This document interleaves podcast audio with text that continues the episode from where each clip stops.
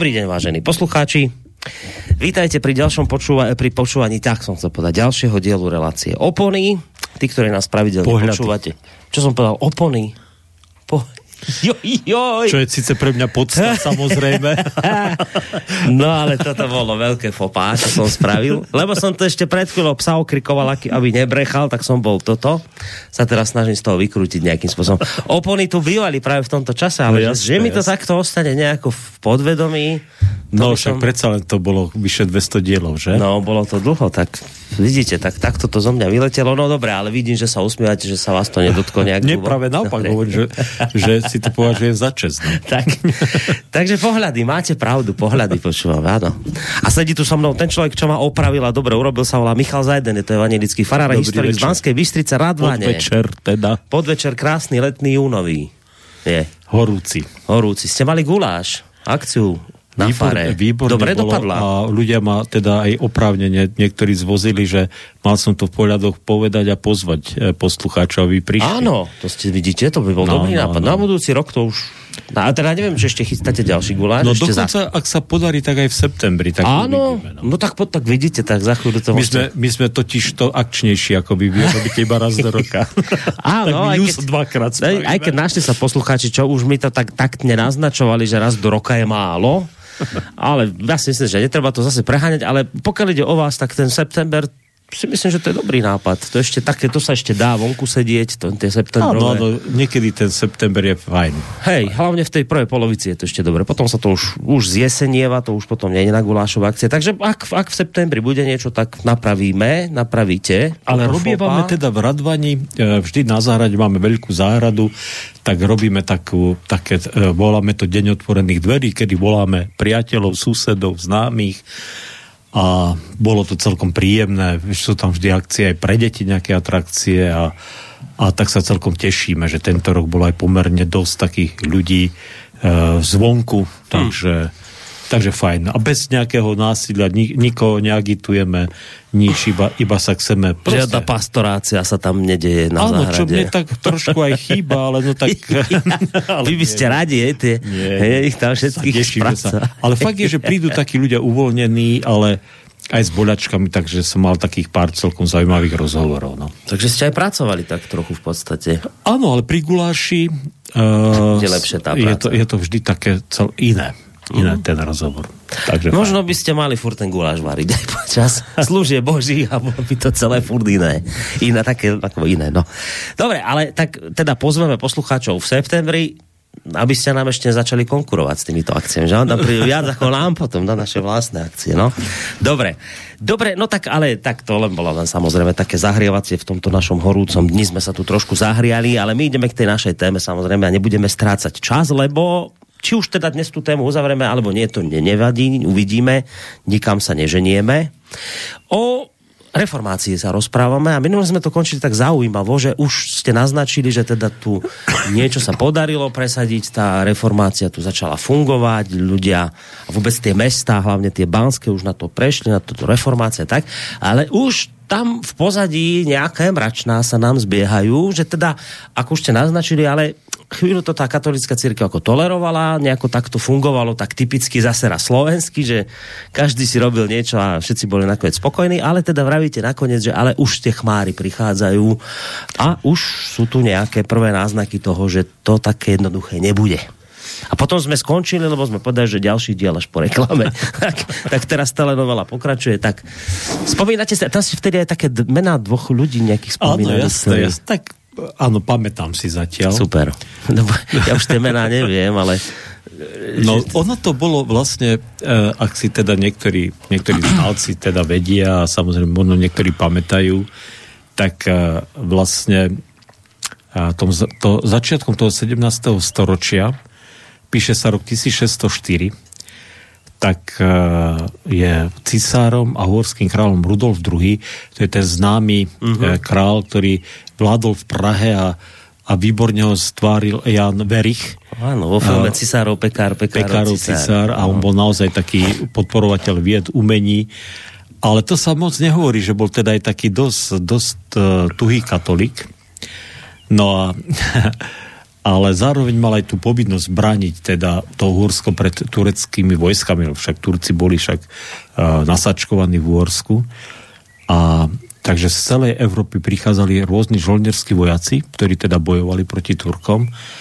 A on dal príkaz v podstate jednému zo svojich generálov, Belgiozo sa volal, aby zabral Košickú katedrálu pre, naspäť pre katolickú církev. Totižto Košice boli v tej dobe čisto evangelické. Takže tam katolika nebolo v zásade a takže tú katedrálu zabrali, zabral tento generál pre jagerského alebo egerského e, biskupa, pod ktoré Košice vtedy patrili. No a to samozrejme sa Košičanom nepáčilo, ale nepáčilo sa to samozrejme uh, žiadnym protestantom sa to nepáčilo v Uhorsku a v Sedmohradsku.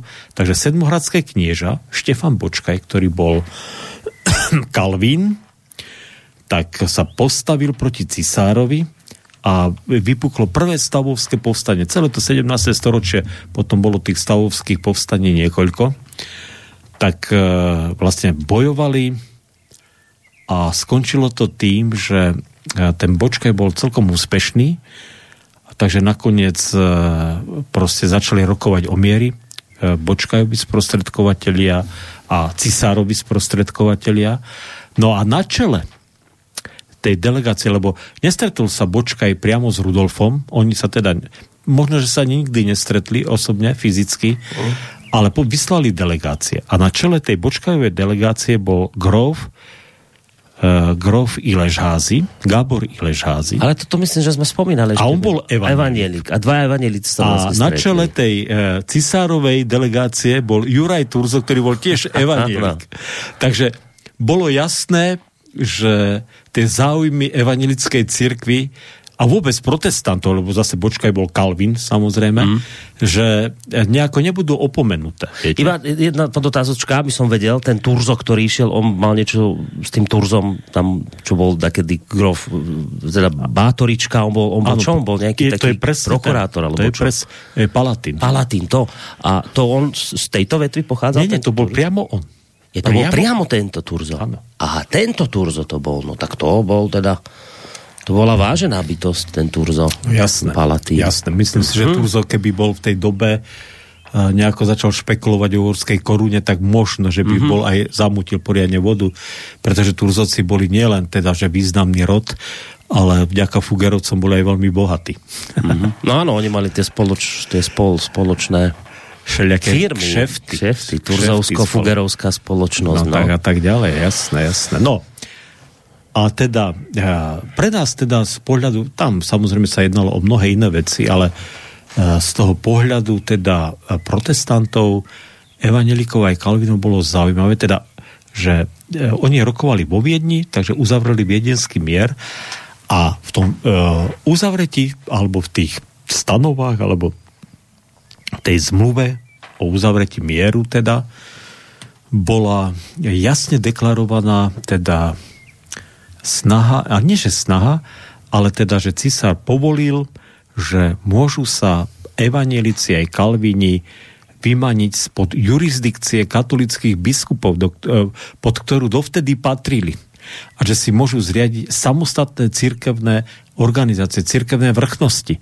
Teda tú najvyššiu akoby cirkevnú správu. Mm-hmm.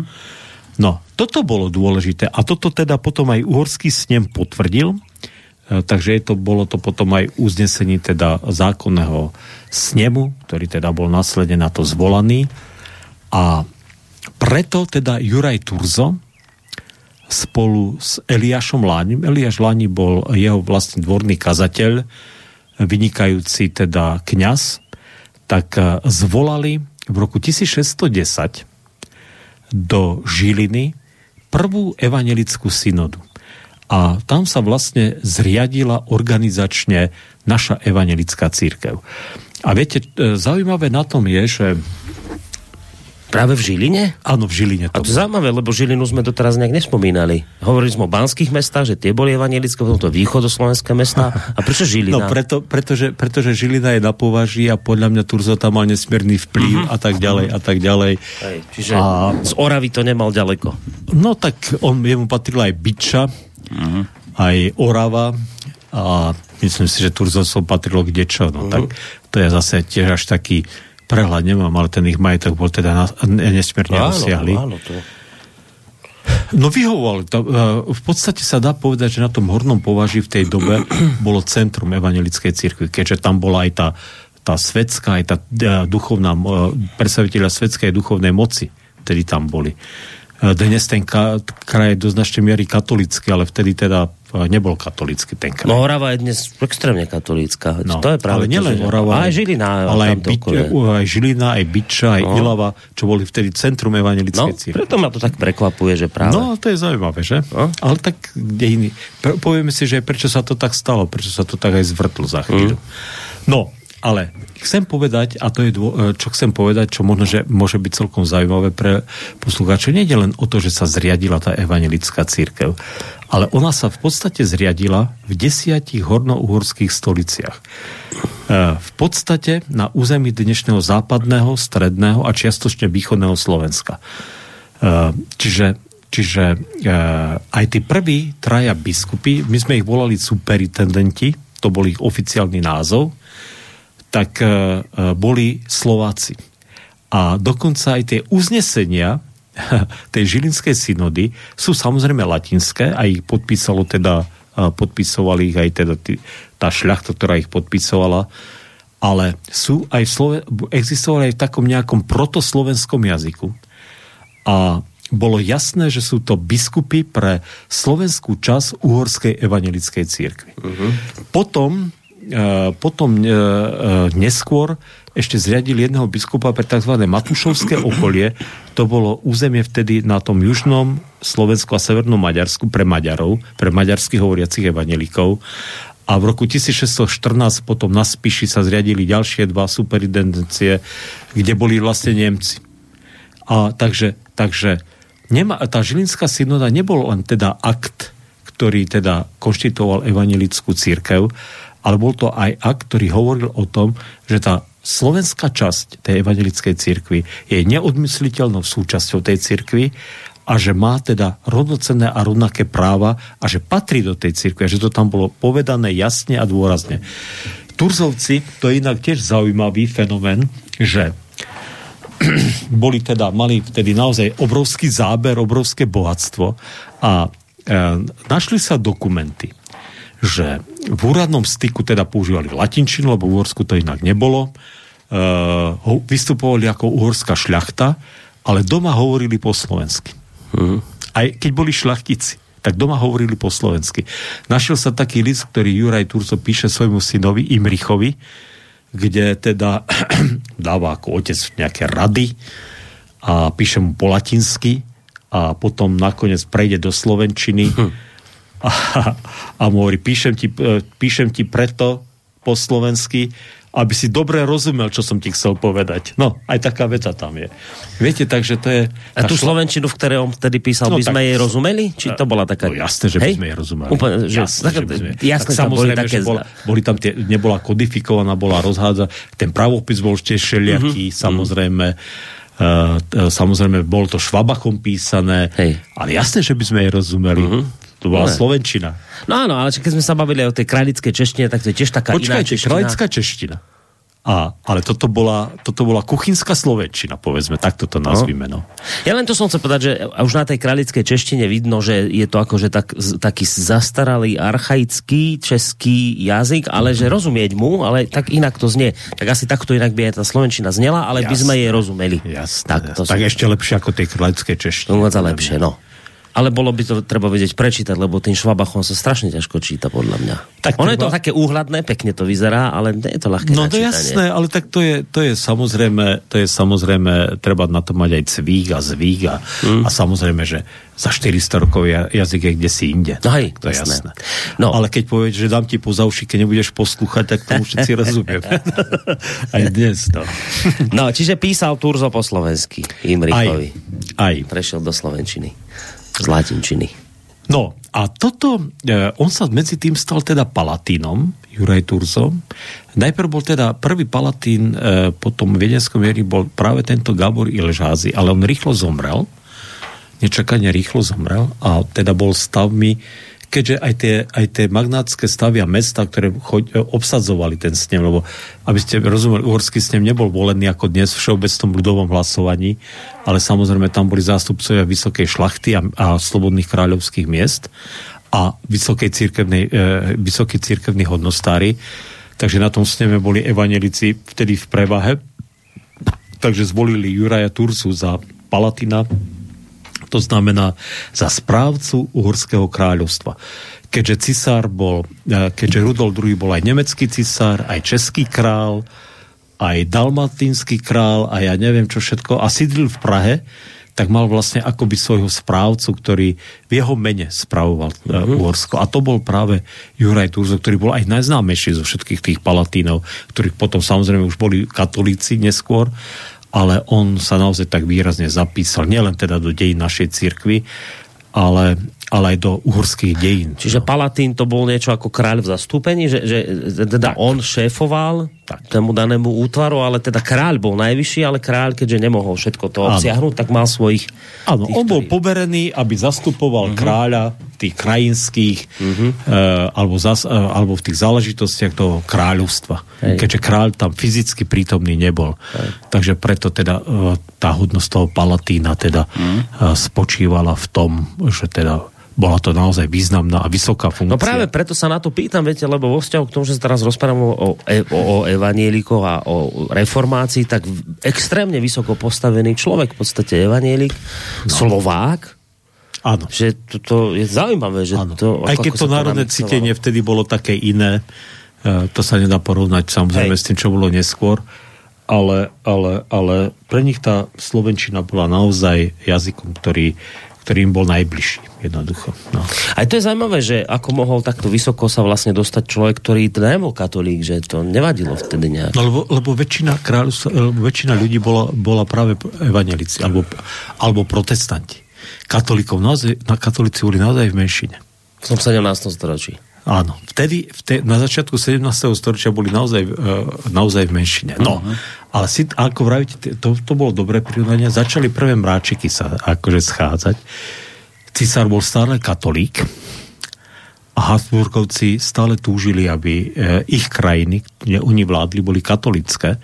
Oni sa tohto cieľa nikdy nevzdali a Eh, aj tá katolická církev sa začala konsolidovať, pretože ako som hovoril, pri tej bitke pri Mohači padli tí biskupy, okrem jedného všetci zahynuli a, a teda bol taký, naozaj taký chaos a rozvrat. Šlachta pobrala tie majetky církvy teda do značnej miery. No, a, no ale ten vplyv kráľa a císara bol samozrejme veľký a prišiel a stal sa arcibiskupom uhorským so sídlom v Trnave v tej dobe, pázmani Péter, ktorý bol neuveriteľne schopný, šikovný a, a proste nadaný človek. On vyštudoval teda, bol to jezuita, a jezuitský rád v tej dobe bol extrémne bojovne naladený proti protestantizmu a mal za cieľ za všetkými možnými prostriedkami vraciať späť ľudí do, protest, teda do katolíckej církvy. A tento Peter Pázmani uh, vedel, že proti tej uhorskej šľachte je veľmi ťažko bojovať. A vedel, že proti... Uh, a on bol teda inak, inak to je ešte zaujímavé, že pôvodom bol Kalvin. Uh, narodil sa ako Kalvin, aj bol konfirmovaný ako hm. Kalvin, ale potom konvertoval teda na katolickú církev, na katolicizmus. No a a keď sa stal arcibiskupom, tak zriadil v Trnave univerzitu. Čo bol celkom zaujímavý počin, to bola e, naozaj, teda prvá bola nejaká akadémia Istropolitana v Bratislave ešte za Mateja Korvina, ale tá trvala veľmi krátko a po jeho smrti aj zanikla. ale táto Trnavská univerzita potom fungovala teda od roku, teda od svojho vzniku až do až do konca 18. storočia, teda skoro 200 rokov, alebo bezmala 200 rokov v Trnave. Takže a jej cieľom bolo eh, vychovať e, e, proste vzdelaných kňazov pre katolickú církev. To bol jej hlavný účel. A druhý, ktorý bol, bolo získať na štúdium šlachtických synov aby tam z nich spravili katolíkov. Oni, ale treba povedať, že tá univerzita naozaj na tú dobu poskytovala veľmi kvalitné a veľmi dobré vzdelanie. Mm. Takže zrazu tí protestantskí magnáti posielali svojich synov na katolickú univerzitu do Trnavy a on ich vlastne začal získavať postupne do katolickej církvy. E, je to, je to aj dôkaz toho, že samotná tá šlachta sa častokrát, mnohí tí šlachtici boli evanelici preto, lebo, lebo mali z toho materiálne výhody. No. Uh-huh.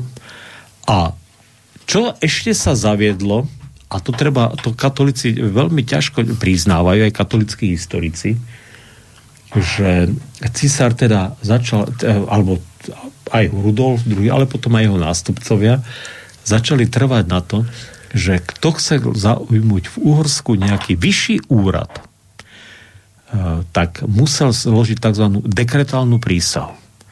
A tá dekretálna prísaha e, znamenala, že sluboval vernosť kráľovi, krajine, a Pane Mári. No a to bol pre evanelikov kameň úrazu. Takže teraz si predstavte, že išiel šlachtický syn, ktorý mal rodičov vláštnych evanelikov, ale dobre, boli evanelici, alebo kalvíni. Poslali ho študovať do Trnavy, lebo však to bolo lacnejšie, ako ho poslať niekde do Nemecka. Mm. A bolo to vzdelanie, bolo fajn. A teraz Peter Pázman, ktorý bol absolútne šikovný, a teda uh, vedel si získať tých mladých chlapcov. Teraz uh, do toho teda ponúka, že pozri sa, však si šikovný, si schopný, môže zastávať dobrý úrad. Nemusíš predstúpiť, pozor, to nebolo, že musíš predstúpiť za katolika. Mm. Tá dekretálna prísaha nebola o tom, že musíš sa stať katolíkom. Ale tá dekretálna prísaha bola o tom, že musíš slúbiť vernosť, že budeš hájiť záujmy aj okrem krajiny a kráľa, aj sedem bolestnej Panny Márii. No a teraz, tak mnohí to zložili, ale vlastne, vlastne si uvedomili, že v podstate sa stali opäť katolíkmi, no. Opäť sa stali katolíkmi. Takže, takže tento pá, Peter Pázmaň naozaj, jemu sa podarilo zvrátiť tie pomery. Zaujímavé, že takto takouto, akože už nech to z akokoľvek, ale, ale šikovným spôsobom. Ale... Viete, že, že, že žiadne, že násilné akcie a pritlačiť niekoho a donútiť, že to bolo také, také proplánovo blbé a niečo, ale že šikovne to, to spravili. Evanelici že... mali e, obrovskú sieť stred, e, takých, dneska sme povedali, stred, stredných škôl lebo reformácia to školstvo naozaj e, preferovala, ako sme hovorili, aby ľudia vedeli písať a čítať ale univerzitu nezaložili teda tie uh, uh. Inak založiť univerzitu aj bolo, nebolo jednoduché. To, to naozaj robili buď, buď katolický, teda tá verchuška katolickej církvy, alebo králi to robili. To akože prešla to nebolo jednoduché. Povieme si, že evangelisti sa, možno za chvíľu si môžeme povedať, že evangelisti sa pokúsili v Prešove uh-huh. takúto uh, univerzitu, Prešovské kolegium založiť ale to už bolo v dobe, kedy už, už sme nemali takú, už ten pomer bol obrátený a uh-huh, už, uh-huh. už sa to proste nepodarilo. No. Ha. Takže toto bol taký ten prvý úder, ale stále to, ne, stále to nebolo o tom, že by väčšina krajiny bola e, proste konvertovala naspäť na katolickú vieru. A treba povedať, že niekedy sa ľudia pýtajú, no dobre, tak získal šlachtu, no ale prečo zrazu sa väčšina krajiny opäť stala katolickou? A tá odpoveď je veľmi jednoduchá, že vtedy platilo, e, že ak bol pán, zemepán, majiteľ teda nejakej pôdy a nejakých dedín, akého bol náboženstva, všetci podaní museli vyznávať náboženstvo svojho pána. Uh-huh. Čiže, čiže treba to mať na zreteľ, že to bolo, to bolo do, ešte feudalizmus a v Uhorsku bol ešte taký spozdený feudalizmus, teda, že to, tu vládli pomery ešte, ešte tak naozaj trošku uh, také, ešte by som povedal, boli, boli zaostalejšie, alebo, alebo boli sme pozadu, povedzme, oproti západnej Európe v tomto smere. Mm-hmm. Aj keď teda nebolo to až taký veľký rozdiel, lebo aj v západnej Európe to presne takto bolo v tej dobe. Takže, viete, keď získali nejaký významný rod, e, prestúpili do katolíckej církvy, tak zrazu to boli desiatky tisíc ľudí, ktorí sa zrazu stali mhm, katolíkmi. Mm-hmm, rozumiem. Takže to nebolo, e, to nebolo len tak. No a šikovné zase, že na čo zbytočne tu nútiť 10 tisíce ľudí, aby niečo spravili, keď stačí presvedčiť jedného. A tí ostatní automaticky budú musieť no, prestúpiť. No, to je no, no. rozumné. No, však, dobre. Strategicky, tak toto je tá, tá jezuitská taktika. Jezuitom sa hovorí, že účel svetí prostriedky. Áno, áno, toto je A, to ide za a, ten, a, ten, a ten pázmaní Peter to vedel, uh, v tomto bol génius. No, mm. Naozaj bol veľmi šikovný. Juraj Turzo ale hájil teda statučne záujmy svojej církvy. On bol teda nekompromisný evanelik. Mal 5 dcer a jedného syna. ale mal, mal ich s tuhou katolíčkou, ktorú miloval. Musel aj na obrazov, bola, aj dnes podľa našich kritérií bola veľmi pekná ale samozrejme on rešpektoval jej náboženstvo, ale tak v tomto samozrejme nemohla si ona mu odporovať, že jeho deti, alebo ich deti budú katolíci. No tak to on sa o tom nebavil. a v Byči dal urobiť, v Byči je taký, taký palác, nádherný, krásny, sobašný palác sa to bola, kde všetky jeho céry boli sobášené a keďže bol bohatý, tak pre ňo to nebol problém. a tohto syna Imricha chystal samozrejme ako svojho nástupcu. A poslal ho aj študovať do Wittenbergu, teda do bašty luteránskej, však tam do mesta, kde Luther žil a pôsobil, kde je pochovaný. A Imrich sa vrátil, zobral si opäť katoličku. Ale opäť teda to fungovalo tak, že bolo jasné, že tie deti budú evangelické ale čo sa nestalo? Teda Juraj Turzo zomiera, jeho otec v roku 1616 alebo 17, tak dobre, to presne rok neviem, ale tento Imrich zomiera o pár rokov na to. Veľmi mladý. Mm-hmm. A táto, táto jeho žena, neviem teraz na to meno si spomenúť, si berie Mikuláša Esterházieho za muža, absolútne top katolíka. A celý turzovský majetok prechádza do rúk Esterháziovcov, ktorí sa tým pádom stávajú uh, až do konca monarchie najbohatší rod v Uhorsku. Hm. A ona sa do ňoho že vraj divoko zamilovala vraj, táto akože e, žena Imricha Turzu. A on celý ten majetok použil a dal k dispozícii proste, no, celý majetok, teda mocne podporoval práve Petra Pázmaňa. On tú Trnavskú univerzitu v podstate Mikuláš Esterázy tam dal kostol mm-hmm. postaviť z turzovského majetku. Takže dodnes sú také, e, samozrejme to už dneska asi nikto nezistí, ale sú také indície, že či Juraj, uh, Imrich Turzo, uh, Imrich Turzo ne, uh, nebol otrávený a že, že mladý, mm-hmm. šiko, akože nič mu nechýbalo, zrazu zomiera že či to neboli nejaké uh, jezuitské pik, te, techle mechle. A... Čiže toto ešte nie je nejako uzavreté historikmi, že čo sa No, stalo? tak všetci sa tvária, že to, to nikto, ako sa tvári na Slovensku, že to není problém, ale problém, teda historický problém to podľa mňa je a čo mm-hmm. ja viem, tak uh, možno, že keby sa ten biskup tej kostry však spravil, tak to, no, to sa hej, ešte dá z kosti, kade čo vyčítať. Hej, hej, hej, hej. No techle, mechle a politické vraždy vždy boli. Však to, bolo, to, je, to je súčasť ľudskej histórie. No ale asi je to teraz uzavreté tým, že však to bola no, taká proste... doba, vtedy ľudia zomierali aj mladí, kade to nebol, jasne, nebola jasne. taká zdravotná starostlivosť. Ja si myslím, že môže sa stať, že niekto mi zavolá e, po relácii, alebo niekto povie, že čo, čo, čo tu táraš, takéto konšpirácie. No ale na slobodnom vysielači môžem povedať, čo chce. To môžete, slobodu, tu môžete slobodne. Už čo bude potom, keď ste to odídete, neviem, ale tu sa môžete slobodne rozprávať. A nič. A, Dobre. No, čiže mladý Imrich zomiera, jeho žena sa nám zalúbi neuveriteľne do katolíka a už sa dejú veci katolícke. Hm. Ale no. viete, aby to nebolo také jednoduché, tak... Starý pán, keby to videl, sa hrobe obracia. Pán Turzo starý, že z jeho majetku sa tieto veci financujú. No určite, určite. To asi mm. by bol radšej ten majetok rozdal, ale mm. ja neviem, čo s ním spravil. Mm. Ale teda stalo sa to tak. No, stalo sa to tak. A e, čo je ešte, ešte dôležité, že e, ono to nebolo také samozrejme priamočiare, lebo vypuklo Betlenovo povstanie, povedzme, v roku 1618 a Betlen bol opäť e, sedmohradské knieža, ktorý tu v Banskej Bystrici sa dá aj korunovať za uhorského kráľa. A, a, a napríklad platil 3 roky taký zákon, že, že všetky kostoly tie hlavné mestské kostoly e, museli e, dať tej cirkvi, ktorá v tom meste mala prevahu.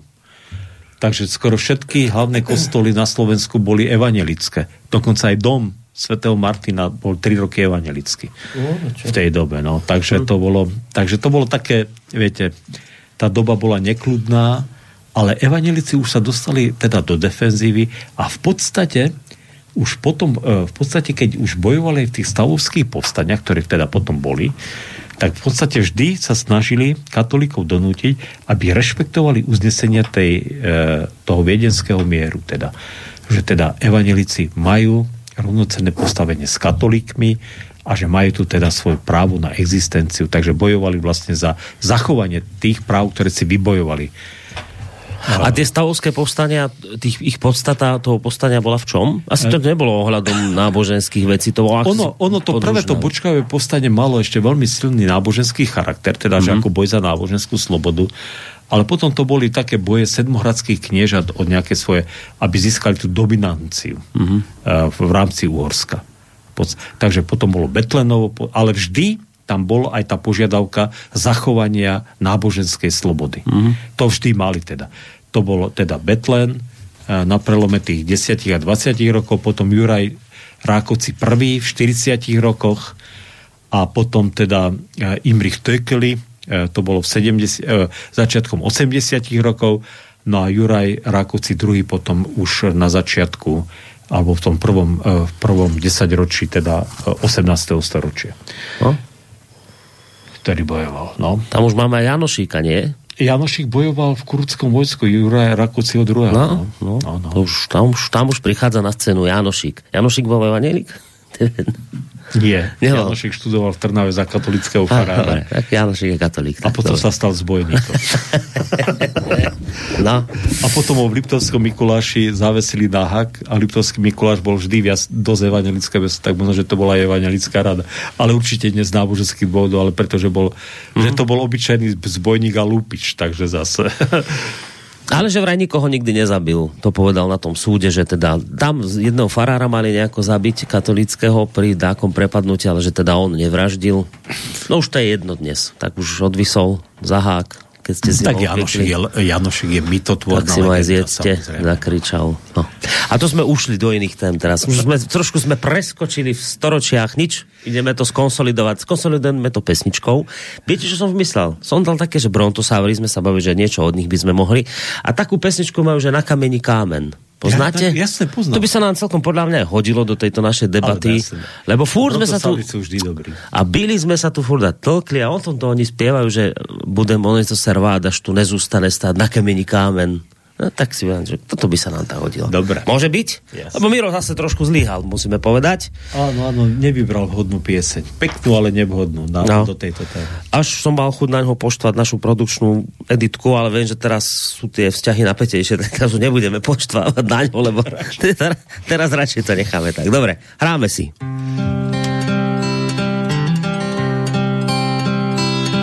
Jako suchý starý strom jako všeničící hrom, jak v poli tráva.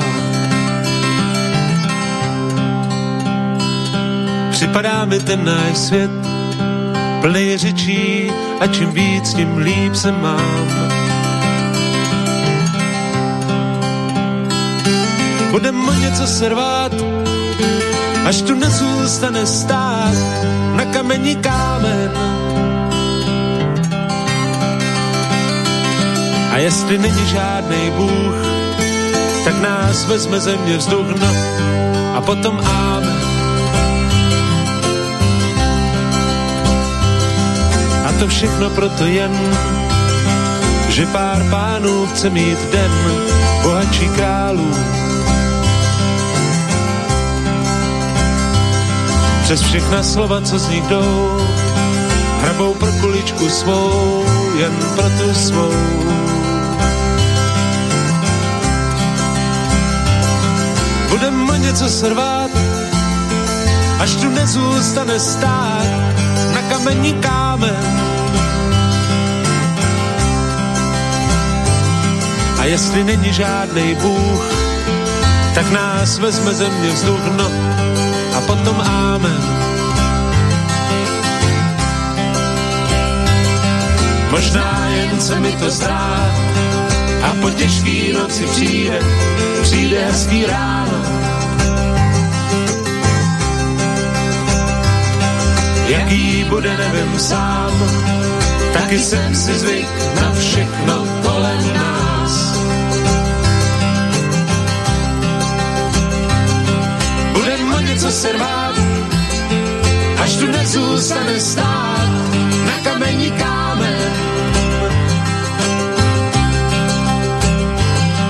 jestli není žádnej Bůh, tak nás vezme země vzduch, no a potom amen.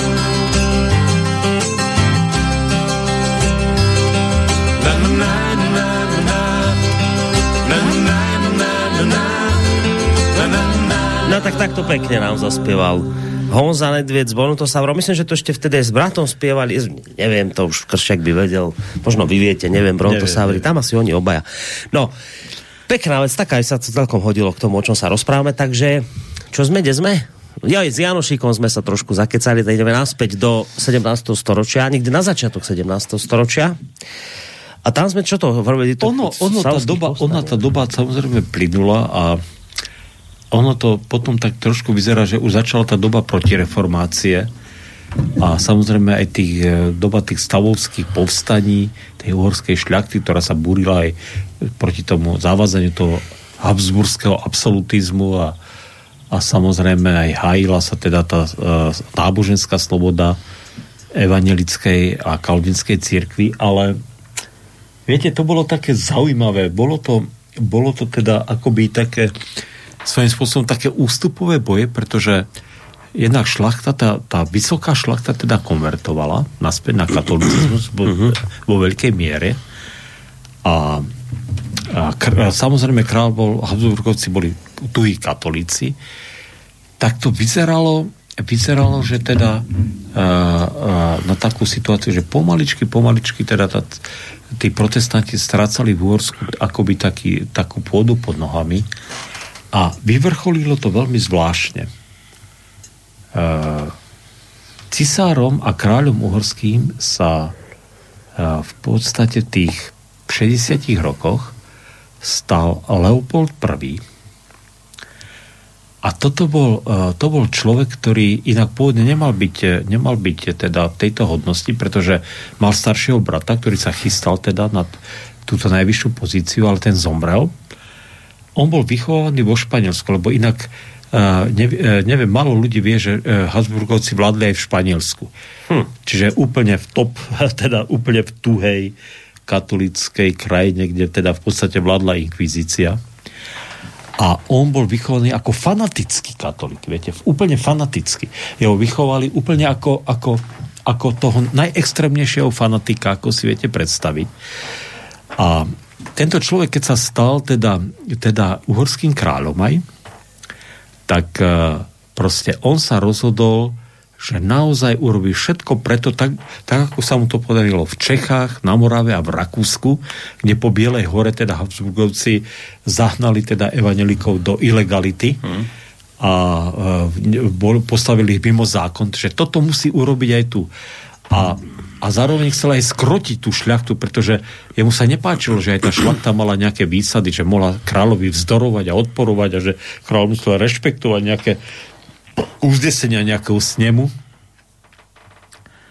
A e, bol tak protivný, tak protivný, že samotná katolická šľachta, ktorá v podstate ich otcovia konvertovali na katolicizmus, tak už ho mala plné zuby.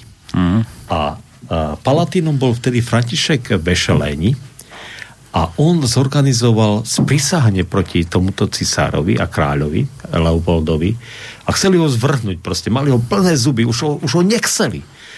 A takže v roku 1666 Uh, proste sa dohodli, že tohto kráľa dajú, proste pošlo kade ľahšie aj celých Habsburgovcov a že si zvolia nejakého normálneho svojho kráľa.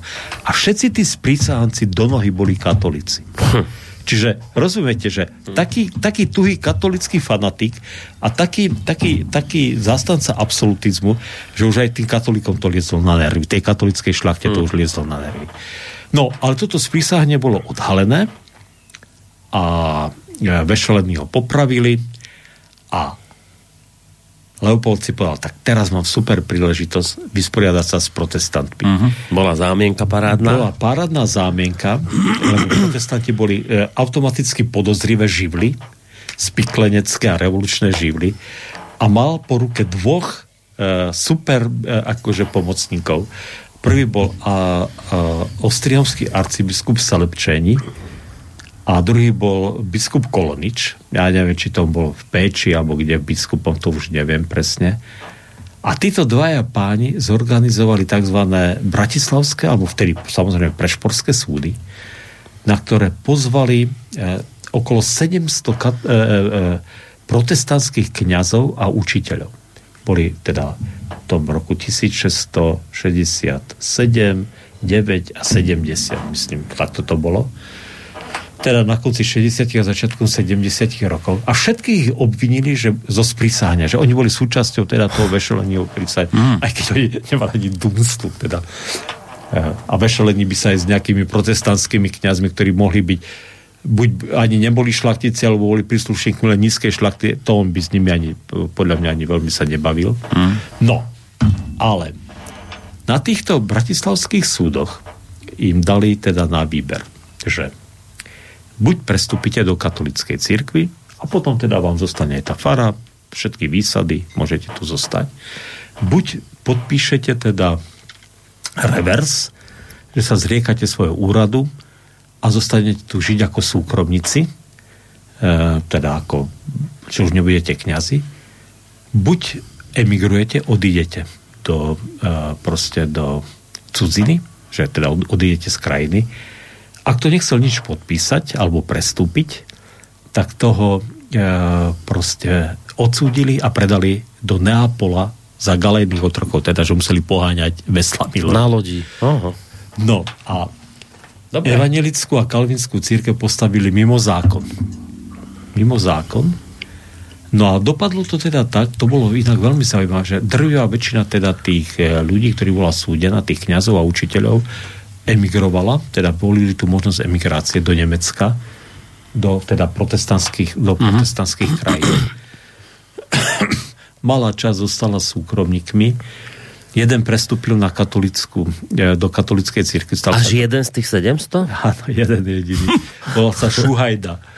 A e, to presmičkou, keď poskladáte inak jeho písmena, znamená, že ach Judáš. Aha.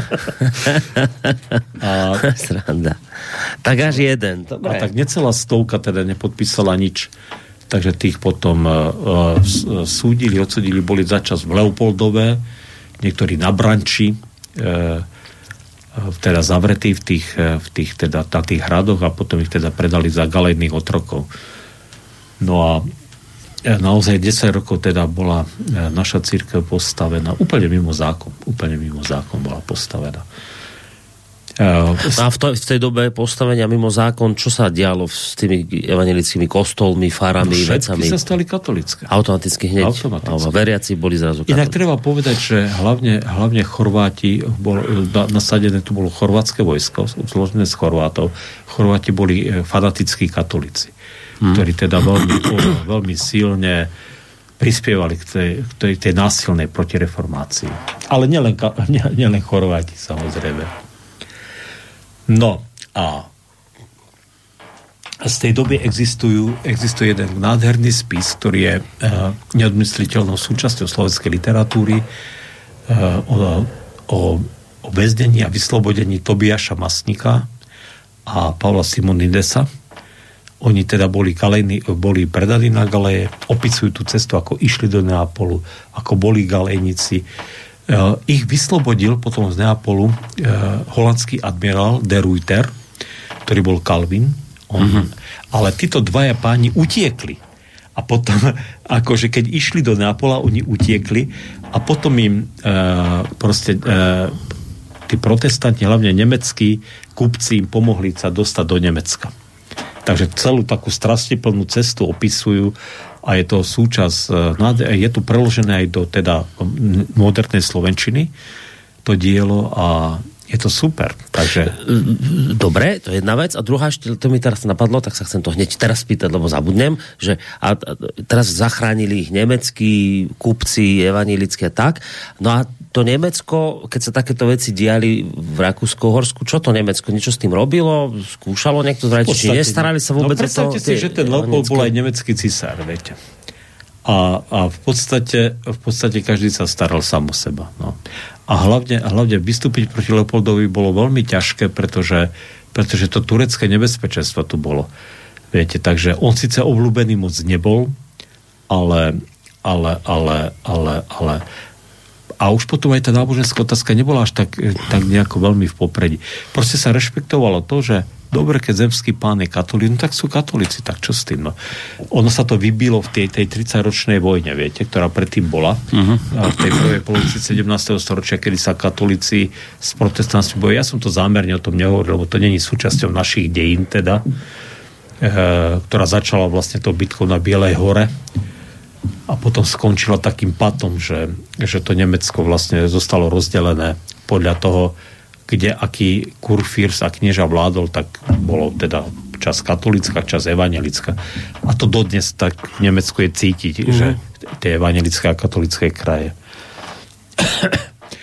Ale keď prišli evangelici do e, evangelických krajov, tak samozrejme boli, e, boli vítaní, bolo o nich postarané, mohli zaujať teda úrady, ponúkli im aj tie kňazské alebo nejaké také aj, aj normálne fleky. Čiže tá emigrácia mala význam pre tých no, ľudí, ktorí ste tu. Aha. A potom oni, no, a Takže 10 rokov sme boli, naša církev v podstate bola postavená mimo zákon.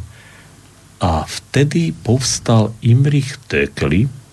Imrich Tökeli bol vlastne grofom, patril mu Kežmarok, e, aj na Kežmarskom zámku, teda, alebo hrade, teda sídlil a mal tiež rozsiahle majetky na východnom Slovensku a spojil sa s Turkami. Turci stiahli na Viedeň a Imrich Tekeli teda bojoval s nimi. Pre protestantov boli Turci priateľnejší ako Habsburgovci v tej dobe. Lebo Turci... A Tekeli bol evanelik? Evanelik. To bol jediný luterán, ktorý bojoval proti Habsburgovci. Ostatní všetci boli kalvíni a potom Juraj Rakoci, druhý už bol katolík. Teda. Počkajte, toto je neuveriteľná informácia, že, že že Turci boli pre evanielikov menší problém ako Habsburgovci? Áno, lebo, lebo tam, kde boli Turci, Turci absolútne mali náhaku, čo ich podaní, aké náboženstvo majú. Nechceli prerábať na islám všetky? Nie, nie, nie, lebo nie, pre nich nebolo výhodné, aby vnútiť ľudí prestúpiť, konvertovať na islám pretože, pretože jednak vedeli, že to bude problém, že by to bol problém pre tých ľudí a pretože všetci nemusli, e, v muslimských krajinách, a to dodnes platí, pozor, to dodnes platí, všetci nemuslimovia musia platiť tzv. džizu. No. To je proste daň z hlavy, čiže, čiže zaplatíš daň z hlavy, tak... Čiže ja, a, keď ťa, a keď ťa zase už urobíme týmto Eh, Mohamedánom, tak uh, už tak, nebudeš platiť tú daň. Takže, takže, takže, takže sa zniží, výhodné. Zniží, sa, zniží sa daňové, daňový príjem Jasné. pre vládcov. Mm-hmm. A, väčšinou, a väčšinou to kresťanské alebo židovské obyvateľstvo v tých moslimských krajinách uh, bolo bohatšie, takže platilo aj vyššie dane, viete. Mm-hmm. Takže to... Čiže to malo... To, zase chytré opatrenie. No? Že Málo a má svoju logiku.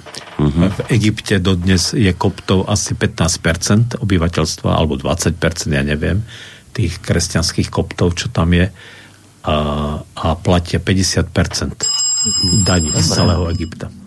To je pekné, no. Takže tak, no. Imrich Tekeli povstal proti cisárovi bojoval a vybojoval, že v roku 1681 musel Leopold súhlasiť s, tzv. Šo, e, šopronskými artikulami, teda na sneme v Šoprone, musel teda znovu legalizovať e, evangelickú církev, aj, teda aj kalvínsku církev a dovolil, aby v slobodných kráľovských mestách a v každ- e, mali teda svoje kostoly a v každej stolici si mohli postaviť dva kostoly. Mm-hmm.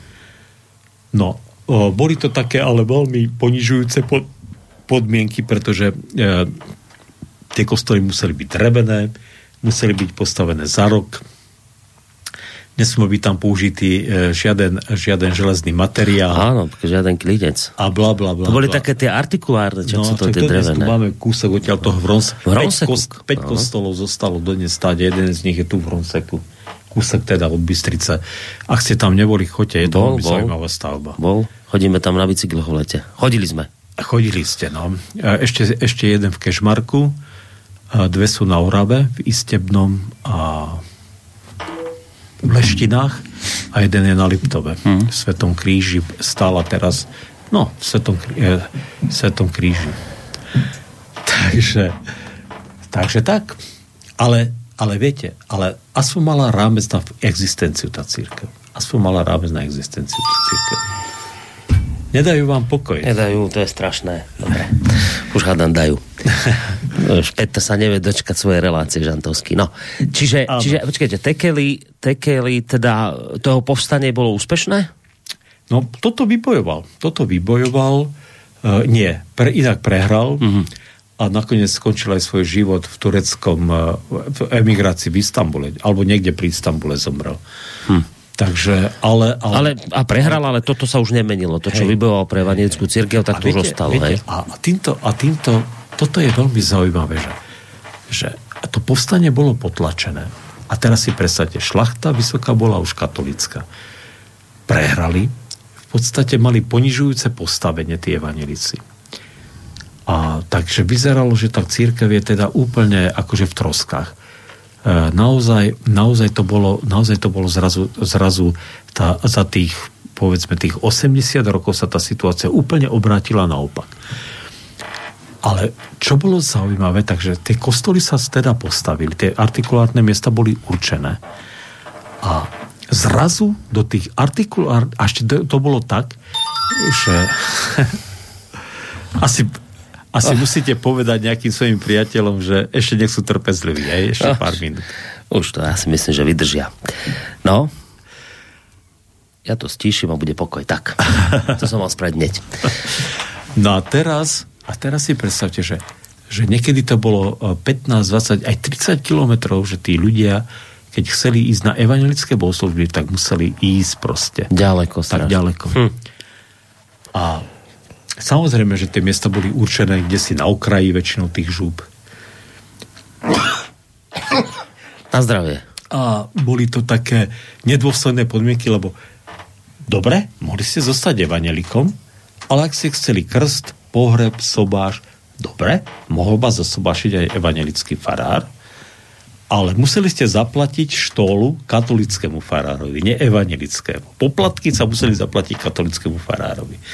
Hm. Takže to boli, to bolo, teda naozaj zrazu sme boli, e, zrazu sa protestanti stali občanmi druhej kategórie tu na. Čiže už tolerovaný, už, už to nebolo tak ako tých 10 rokov, že úplne mimo zákon postavené, čiže už povedať, to, už to bolo že zákonné, ale už to malo svoje negatívne dopady pre vás v živote reálnom, konkrétnom, praktickom. Jak by som to povedal dnešným jazykom? Bola to taká, taká alternatíva, viete. Hm. Už ste neboli v hlavnom prúde. Ale a teraz si, teraz, takže okolo roku 1690 to vyzeralo, že tá církev naozaj, naozaj postupne pôjde do, do zániku, do kolapsu. Proste žiadna podpora e, a že, že teda, že nebude to, že to už nejako fungovať, teda dlho, že to už dlho nevydrží, uh-huh. pretože byť katolikom sa oplatilo a uh-huh ak to chcel, tak mohol sa odsťahovať, však čo však, alebo a že tie jednoduchí podaní, tie aj tak museli formálne byť katolíci a tak ďalej a tak ďalej.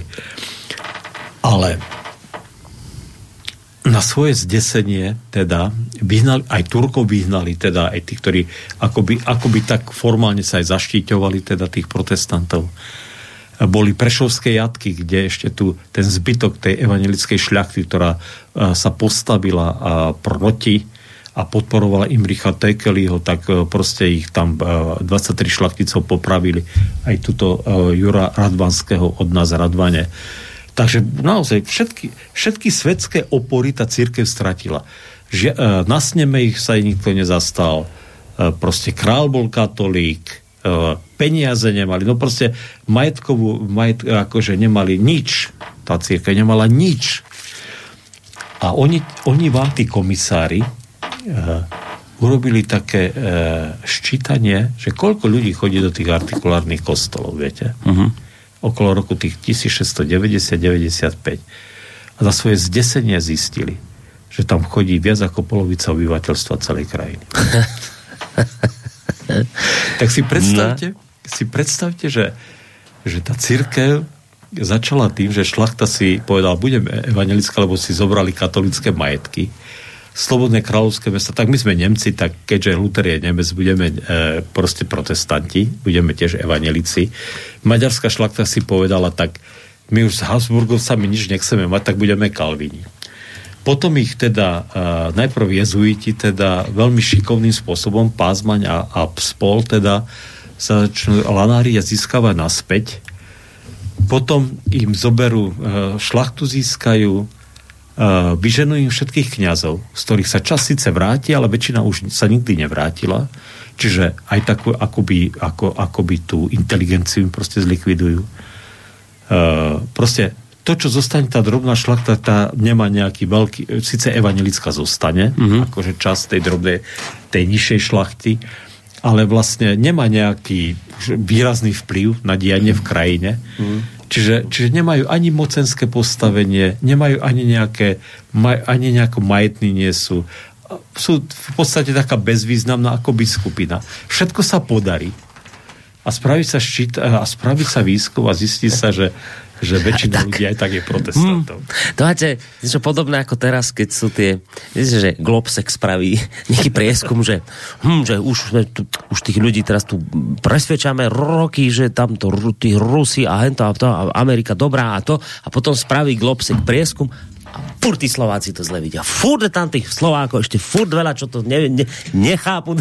Niečo také podobné. My sme, my sme takí národ nechápaví. Strašné, že nám, nevedia nás prerobiť. My furt sme takí zadubení, nerozumieme a oni tí, čo nás tu prerobí, že sú tí rozumní, múdri. A nevedia to tým Slovákom natlačiť do tých gebú, lebo furt budú tí... to je, to je uh, krásne. Veľmi často rozmýšľam o tejto situácii, viete, uh, bo toto, to toto aj mňa fascinuje, lebo vlastne to sa tiež veľmi v histórii nespomína.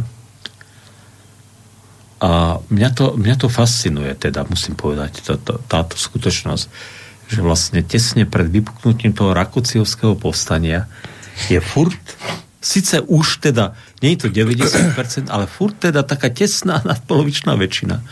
A, zasa, a, a okrem toho Rakuciovské povstanie potom ukáže, že aj väčšina katolíkov túži po slobode že síce sú už katolíci, ale tá túžba po slobode v nich je proste.